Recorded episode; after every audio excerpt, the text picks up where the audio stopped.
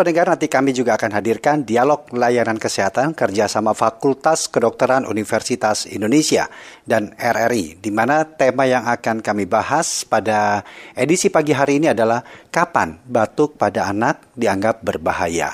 Nanti kami akan berbincang membahasnya bersama dengan Dr. Fareza Aditya Neldi SPA, dari Departemen Ilmu Kesehatan Anak, dan tentunya seperti biasa, Anda pun juga berkesempatan untuk dapat berinteraksi bersama kami melalui telepon, bertanya langsung di 021-352-3172, kemudian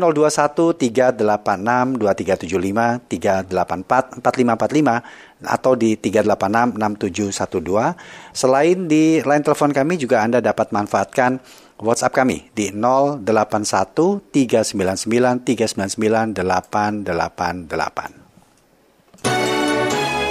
Dialog Kesehatan.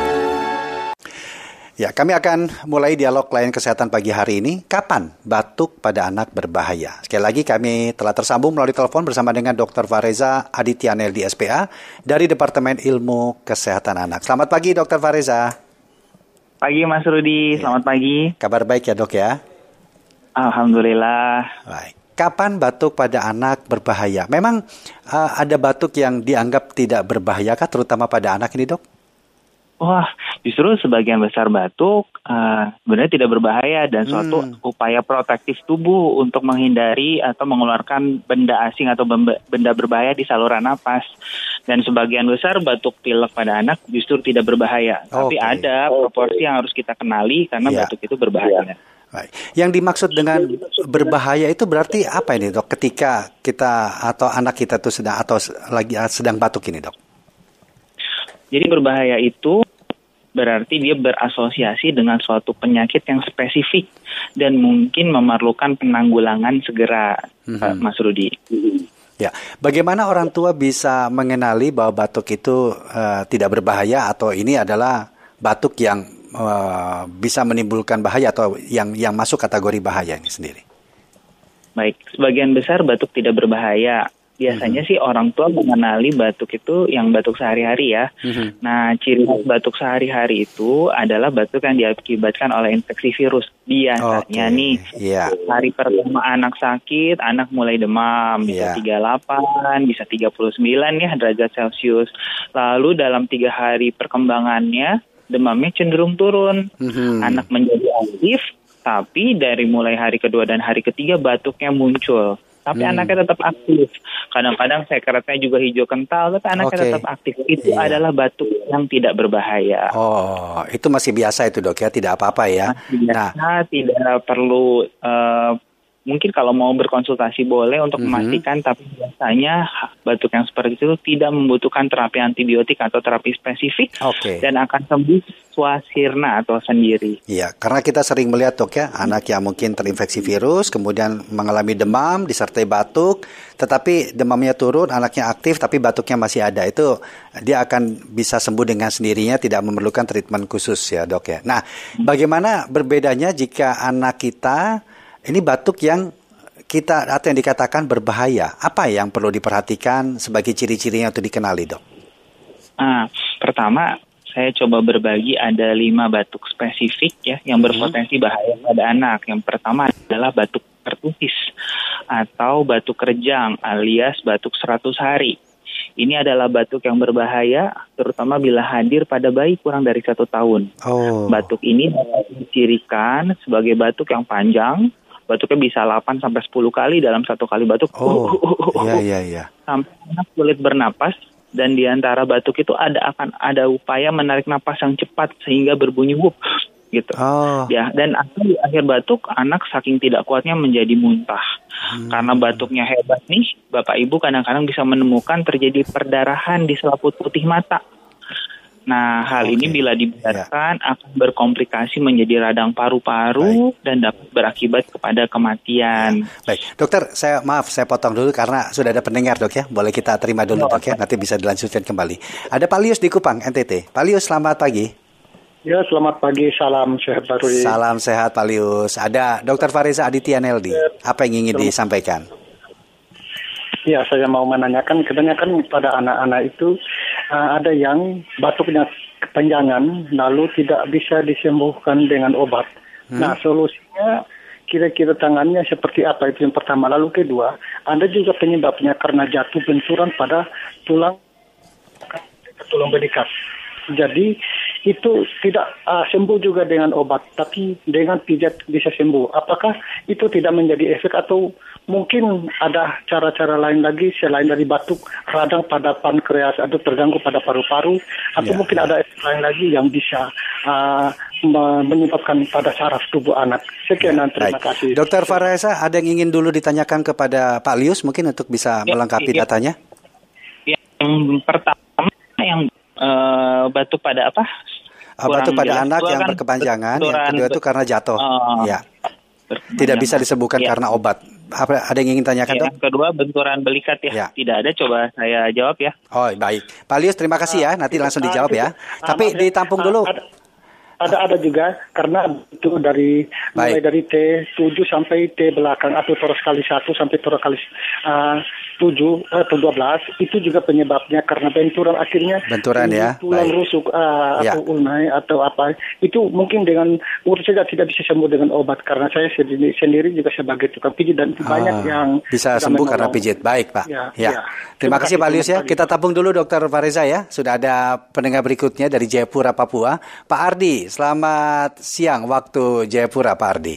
Selamat siang, Assalamualaikum. Waalaikumsalam. Silakan dengan Dokter Fareza, apa yang ingin disampaikan ini? Selamat pagi Pak Dokter, ini dari Jayapura ya. Iya, begini, saya mau tanyakan, ini saya baru-baru lihat di media sosial ada seorang ibu karena anaknya pilek berat ya, mungkin tersumbat gitu.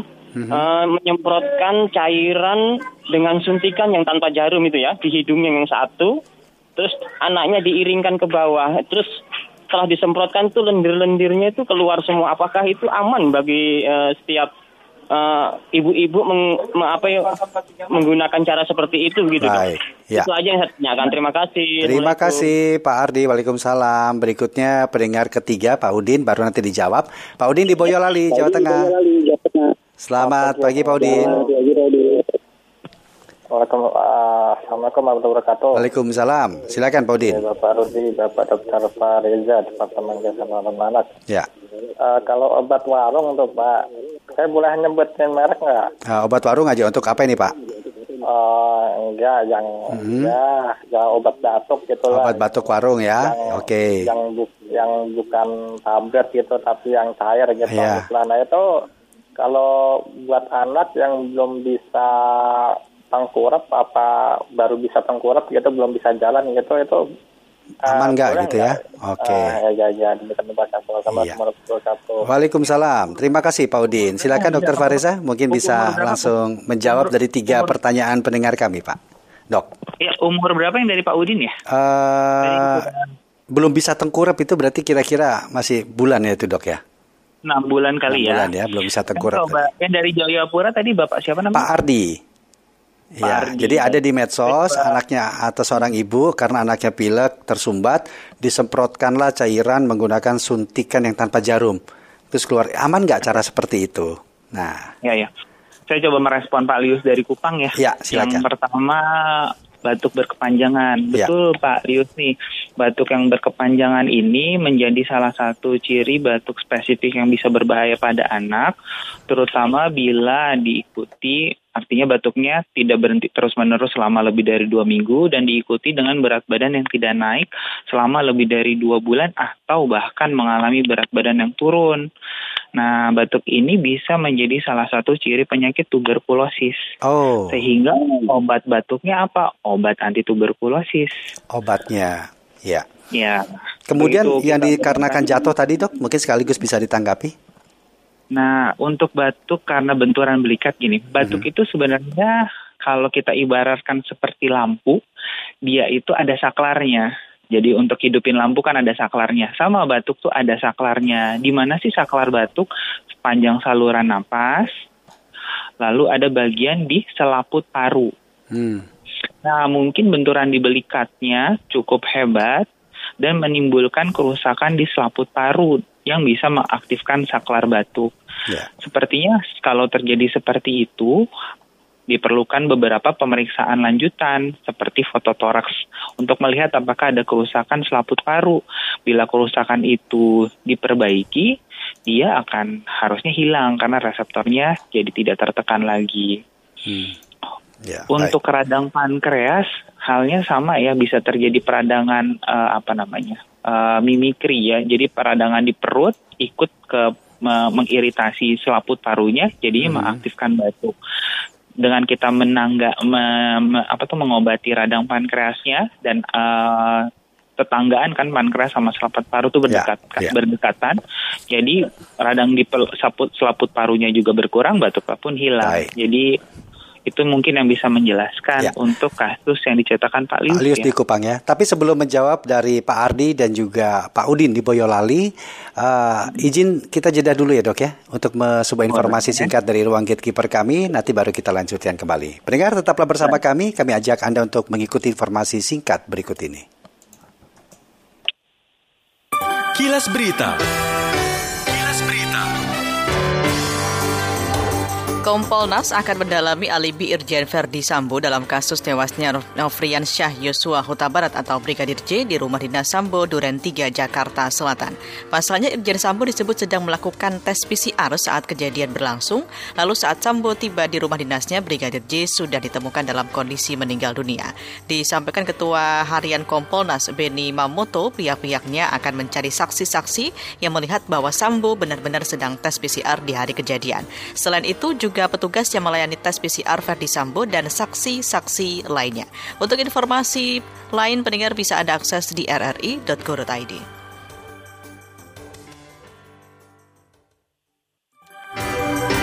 Kilas Berita Pro 3, Jaringan Berita Nasional. Dialog Kesehatan.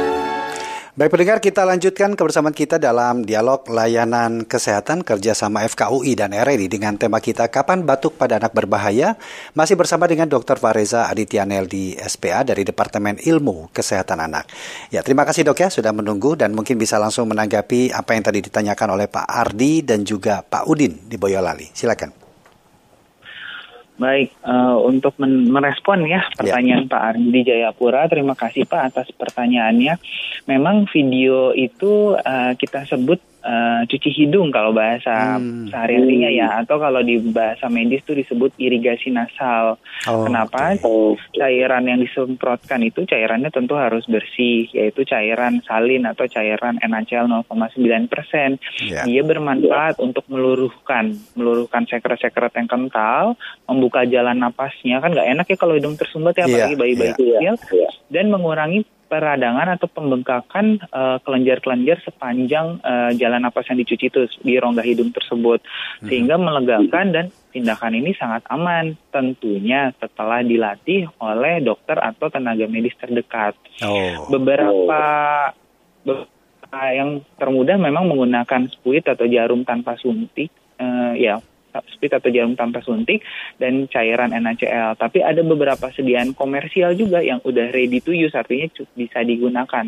Tinggal ujung corongnya itu kita masukkan ke dalam rongga hidung anak atau bayi, lalu kita tekan dan keluarlah, disemprotkanlah air NaCl tadi atau air steril tadi yang bersih tadi untuk meluruhkan lendir. Dan itu aman, Pak. Itu cukup aman ya berarti dok ya. Baik. Aman dan menjadi remedi yang sederhana namun berpengaruh. Ya, kalau dari Pak Udin tadi obat batuk warung yang cair diberikan kepada anak yang belum tengkurap, yang belum bisa tengkurap, ini bagaimana dok? Nah, tuh Pak Udin, kalau Pak Udin nemuin obat yang cespleng, mau juga saya dikasih kabarnya. Jadi setelah kita teliti, obat-obat batuk memang kalau sepanjang itu batuk sehari-hari yang karena tadi akibat. Halo dokter. Ya, Dokter Fareza. Halo. Ya, sayang sekali tampaknya kami terputus sambungan telepon dengan Dokter Fareza Aditya Neldi, dan kami coba lagi untuk dapat tersambung bersama beliau untuk bisa melanjutkan dialog layanan kesehatan. Tapi sudah ada pendengar, saya terima dulu, nanti akan kami sampaikan pertanyaannya kepada Dokter Fareza Aditya. Pak Samiun di Tarakan, selamat siang waktu Tarakan Pak. Iya betul, selamat siang Bung Budi. Selamat siang, kabar baik ya Pak ya? Iya ini Baik. Ya mau nanya ini. Baik. Ada Dokter Fareza tadi sempat terputus tapi sekarang sudah tersambung kembali. Silakan Pak Samyun, apa yang ingin disampaikan? Ya. Ini aku punya cucu ini kan baru 7 bulan. Kalau cucu berapa ini? Pagi ini siap 1 bulan. Itu kan disuntik imunisasi ya? Disuntik imunisasi waktu usia 1 bulan. 1 bulan sampai seterusnya ya? Ya. Sampai umur berapa nih? 7 gitu ya? Ya. Tapi suntik itu 4. Sudah imunisasi keempat. Ya, keempat itu di bidang. Dan saya punya 7-1 lagi ini. Ya, yang ingin ditanyakan apa ini, Pak? Gimana? Yang ingin ditanyakan langsung apa ini? Habis disuntik itu bengkak tangannya gitu loh, Mas. Habis disuntik tangannya bengkak. Baik. Ya, itu saja ya, Pak ya. Pengaruh dari badannya kesehatan gitu. Ya. Nah, ini lagi di rumah ya, baru pulang dari tugas Mas ini. Baik. Itu aja. Makasih ya Pak Samyun ya, ditunggu ya. Nanti akan direspon oleh Dokter Fareza ya. Saya tanya dulu Pak. Oh ya silakan. Pak Samyun jangan itu dulu. Ini dokternya ingin langsung bertanya ke Bapak. Itu yang bengkak disuntikan yang bulan pertama ya, yang di bahu ya. Itu yang bengkak disuntikan yang bulan pertama ya, yang di bahu ya. Halo Pak Samyun. Iya, tampaknya sudah terputus ini Dokter Fareza Pak Samyunnya ini. Iya. Tapi mungkin bisa dirangkum juga untuk penjelasannya. Kita tahan dulu ya, Dok ya. Ada Pak Miftah di Yogyakarta.